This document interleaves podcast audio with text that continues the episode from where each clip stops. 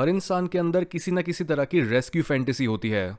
यानी जब एक इंसान किसी ऐसे पार्टनर को ढूँढने में एक अननेचुरल इंटरेस्ट दिखाता है, जो दुखी और ट्रॉमाटाइज है। ऑल्दो ये फैंटेसी एक हद तक फीमेल्स में भी होती है, जो एक बैड बॉय को रेस्क्यू करने को फैंटेसाइज करती हैं, लेकिन ये चीज़ सबसे ज़्यादा मेल्स के बीच कॉमन होती है, जो एक मुश्किल वक्त से गुजर रही फीमेल से सबसे ज़्यादा अट्रैक्ट होते हैं। दोनों ही केसेस में ये फैंटेसी एक बायोलॉजिकल लेवल से निकल कर आ रही होती है। फीमेल्स एक बैड बॉय को इसलिए सेव करना चाहती हैं क्योंकि उस लड़के में ऑलरेडी आधी वो क्वालिटीज मौजूद हैं जो एक लड़की एक लड़के में डिज़ायर करती है। यानी वो बुराई से अच्छे से वाकिफ है और वो दुनिया में मौजूद ईवल को हैंडल करना जानता है। उसमें बस कमी है थोड़ी काइंडनेस और प्यार की। इस तरह से बुराई की समझ और काइंडनेस को कंबाइन करवा के फीमेल्स एक बैड बॉय को एक आइडियल मैन बनाने की फैंटेसी देखती हैं। सही समय पर अग्रेशन और सही समय पर दया दिखा पाना ये बैलेंस ही फीमेल्स को एक ऐसे मेल का दीवाना बना देता है। कई बार कोई फीमेल किसी अग्रेसिव मेल को बैलेंस में लाकर अपनी फैंटेसी को पूरा कर पाती है।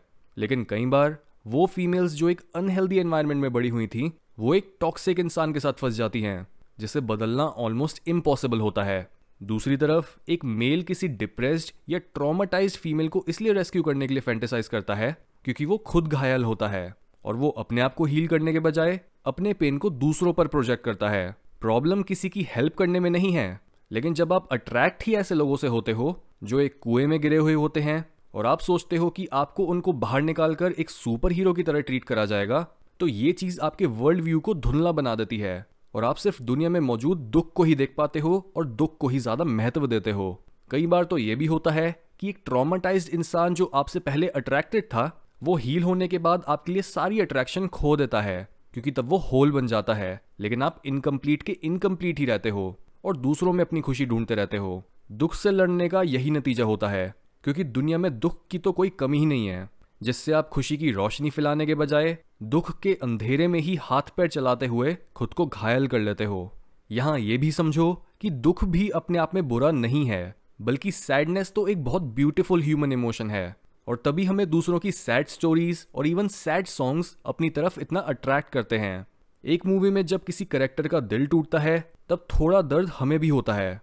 लेकिन उसके साथ हम उस इमोशन की ब्यूटी को भी एक्सपीरियंस कर पाते हैं, क्योंकि वो मूवी दुख के आसपास एक फ्रेम लगाकर ये बोल रही होती है कि देखो, इंसान कितने डीप और सुंदर होते हैं। स्क्रीन पर इंसानियत से जुड़ी खूबसूरती को देखकर हम भी उसी खूबसूरती को अपने अंदर फील कर पाते हैं। जब हमारा फेवरेट एथलीट या स्पोर्ट्स टीम जीतती है, तब एक लेवल पर हमें ऐसा लगता है जैसे हम ही जीते हों। बिल्कुल ऐसी ही फीलिंग के पीछे वो इंसान भाग रहा होता है जो अनकॉन्शियसली ट्रॉमाटाइज लोगों की तरफ़ खिंचा चला जाता है। वो ये एक्सपेक्ट करता है कि अगर वो उस इंसान को फिक्स कर ले तो शायद उसका रिलीफ वो अपने अंदर भी महसूस कर पाए।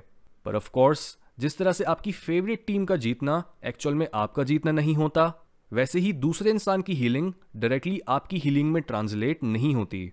जो भी अट्रैक्शन सिर्फ़ और सिर्फ़ दूसरे की वलनरेबिलिटी के बेसिस पर होती है, वो बस अट्रैक्शन ही होती है। प्यार नहीं। वलनरेबल हो पाना बस प्यार को अंदर आने देने का दरवाज़ा होता है। जब हम किसी इंसान को उनके सबसे वलनरेबल यानी कमज़ोर और असुरक्षित मोमेंट पर देखते हैं, तब हमें उन पर दया और प्यार आता है। लेकिन अगर हमारा गोल ही ये बन जाए कि हमें लोगों को उनके सबसे असुरक्षित मोमेंट पर ढूंढना है तो ये है प्रॉब्लम इसके बजाय, हमारा गोल होना चाहिए खुद को टाइम टू टाइम ढीला छोड़कर अपने अंदर जाना और खुद की चोटों पर मलहम लगाना, क्योंकि रेस्क्यू फैंटेसी एक अनकॉन्शियस लेवल पर खुद को हील करने की ही चाह है. हम दूसरे लोगों में तो बहुत जल्दी ये पकड़ लेते हैं कि वो कितने अनहैप्पी अनफुलफिल्ड बहुत ही ज़्यादा अग्रेसिव या फिर बहुत ही ज़्यादा पैसिव हैं लेकिन जब बात हमारी खुद की कमियों और इम्बेलेंसेस की आती है, तब हमें कोई आइडिया ही नहीं होता कि हम कहाँ से शुरुआत करें और अपने कौन से बिहेवियरल पैटर्न को ठीक करें। हर मेजर साइकोबायोलॉजिकल प्रॉब्लम की तरह रेस्क्यू फैंटेसीज का जन्म भी हमारे चाइल्डहुड एक्सपीरियंसेस से ही होता है।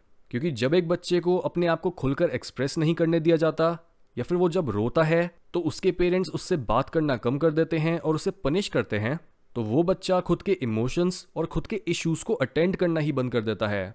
उसकी प्रॉब्लम्स अंदर ही अंदर कट्ठी होती रहती हैं। लेकिन सारी प्रॉब्लम्स अनकॉन्शियस माइंड में रखने की वजह से, उसका माइंड उन्हें सॉल्व करने की अपनी इस अर्ज़ को बाहरी दुनिया और दूसरे इंसानों में ढूँढने लगता है। हम बाहर से तो खुद को बहुत स्ट्रांग और इंडिपेंडेंट दिखाते हैं, लेकिन अंदर से हम उतने ही इनसेक्योर लोनली और ऐसा फील करने वाले हैं, जैसे हम एक कैद खाने में बंद हैं। हमें सख्त और मतलबी बनने का इतना स्ट्रॉन्ग रीज़न दे दिया जाता है कि जब भी कोई इंसान हमें थोड़ा खुलने और अपनी वलनरेबल साइड को बाहर लाने के लिए बोलता है, तब भी हम इसी डर से खुल नहीं पाते कि अगर हमने इस इंसान के आगे ज़रा सी भी अपनी वीकनेस दिखा दी तो पास्ट अपने आप को रिपीट करेगा और ये इंसान भी हमें वैसे ही धोखा देगा जैसे हमें बचपन में मिला था। इसलिए हमें दूसरे इंसान को बचाना, खुद को बचाने का सबसे सेफ़ रास्ता लगता है, क्योंकि ऐसे हमें अपनी कमियों को भी खुले में नहीं रखना पड़ता हमें पास्ट की अपनी हर दुखद मेमोरी को फिर से एक्सपीरियंस नहीं करना पड़ता और हमें ये डर भी नहीं होता कि कोई इंसान हमारे ट्रॉमास को देखकर हमें छोड़कर चला जाएगा। लेकिन हीलिंग का एक रूल होता है कि इसमें कोई शॉर्टकट्स काम नहीं करते। हमें खुद ही अपने ऊपर काम करना होता है, खुद ही अपने अंदर जाना होता है और खुद ही अपने सड़ते हुए हिस्सों को मरने देना होता है ताकि हम ग्रो कर सकें। दूसरों की मदद करने में अच्छाई तो है, लेकिन इससे भी ज़्यादा हीरोइक काम है खुद की मदद करना और खुद को मास्टर करना। आपकी कमियाँ और फिर उन कमियों को ओवरकम करने की आपकी जर्नी ही आपको एक इंसान बनाती है। खुद को इस पॉइंट तक ऊपर उठाना कि आप खुद की ईगो से डिटैच हो सको, ये आपका असली मिशन होना चाहिए। दुनिया की सारी प्रॉब्लम्स बहुत हद तक छोटी और एफर्टलेस लगने लगती हैं जब आप खुद की प्रॉब्लम से डील कर चुके होते हो। जिस इंसान ने खुद को हील नहीं करा होता, उसे पूरी दुनिया ही ट्रॉमेटाइज लगती है और जो इंसान खुद को प्यार नहीं करता उसे भी ऐसे ही पूरी दुनिया में सिर्फ़ हेट दिखती है। हम सभी किसी न किसी तरह से डैमेज और ब्रोकन हैं और खुद को बेस्ट फॉर्म में लाना हमारी ड्यूटी है। लेकिन अगर इस जर्नी में हमारी ज़िंदगी में कोई ऐसा इंसान आ जाता है जो हमें अपनी हीलिंग और डेवलपमेंट में थोड़ा और आगे ले जा सकता है तो इसमें कोई बुराई नहीं है। ऐसे लोगों में आप खुद के ही एक अंश को देख सकते हो, जो आपको अपनी तरफ़ बेटर बनने के लिए बुला रहा होता है। इसलिए उनका हाथ पकड़ो और जहाँ आप उन्हें इंप्रूव होने में मदद कर सकते हो, वहाँ वो काम करो और जहाँ वो आपको आगे बढ़ने में मदद कर सकते हो, वहाँ उनसे मदद लेने में भी मत हिचकिचाओ। रिलेशनशिप्स का यही तो पर्पस होता है कि आप उसमें एक हीरो बनने की नहीं, बल्कि एक अच्छे पार्टनर एक अच्छे पेरेंट भाई बहन या अच्छे पड़ोसी बनने की कोशिश करते हो। किसी भी इंसान का ट्रॉमा आपके लिए कोई फैटिश नहीं होनी चाहिए, जो आपको टर्न ऑन करे और आपके मन को फैंटेसीज से भर दे। बल्कि किसी की भी सफरिंग आपके लिए दुनिया में प्यार बांटने का एक बहाना होना चाहिए। पर अगर आपके अंदर खुद ही प्यार की कमी है तो आप ये चीज़ दूसरों को कैसे दोगे? बहुत से लोग अपना फोकस दुनिया की प्रॉब्लम्स पर इतना ज़्यादा रखते हैं, ताकि उन्हें अपनी प्रॉब्लम्स की याद ना आ जाए। वो दुनिया में मौजूद राक्षसों से लड़ने के लिए तो तैयार रहते हैं, लेकिन खुद के अंदर मौजूद राक्षस से डरते हैं। उन्हें इस बात की तो पूरी खबर रहती है कि किस पॉलिटिशियन सेलिब्रिटी या इन्फ्लुएंसर ने क्या बोला, पर उनके पेरेंट्स कितने सीक्रेटली डिप्रेस्ड और बर्नट आउट हैं, या उनके घर में कैसे सब लोग एक दूसरे से दूर होते जा रहे हैं इन बातों से उन्हें कोई मतलब ही नहीं है। इसलिए अपना फोकस वापस एक्सटर्नल दुनिया से घुमाकर अपने अंदर लाओ। दूसरों को तैरना सिखाने से पहले खुद को डूबने से बचाओ। और अगर आप दूसरों की नज़रों में हीरो बनना चाहते हो तो पहले अपनी नज़रों में हीरो बनो और खुद में डिसिप्लिन बिल्ड करके अपनी सेल्फ रिस्पेक्ट हासिल करो।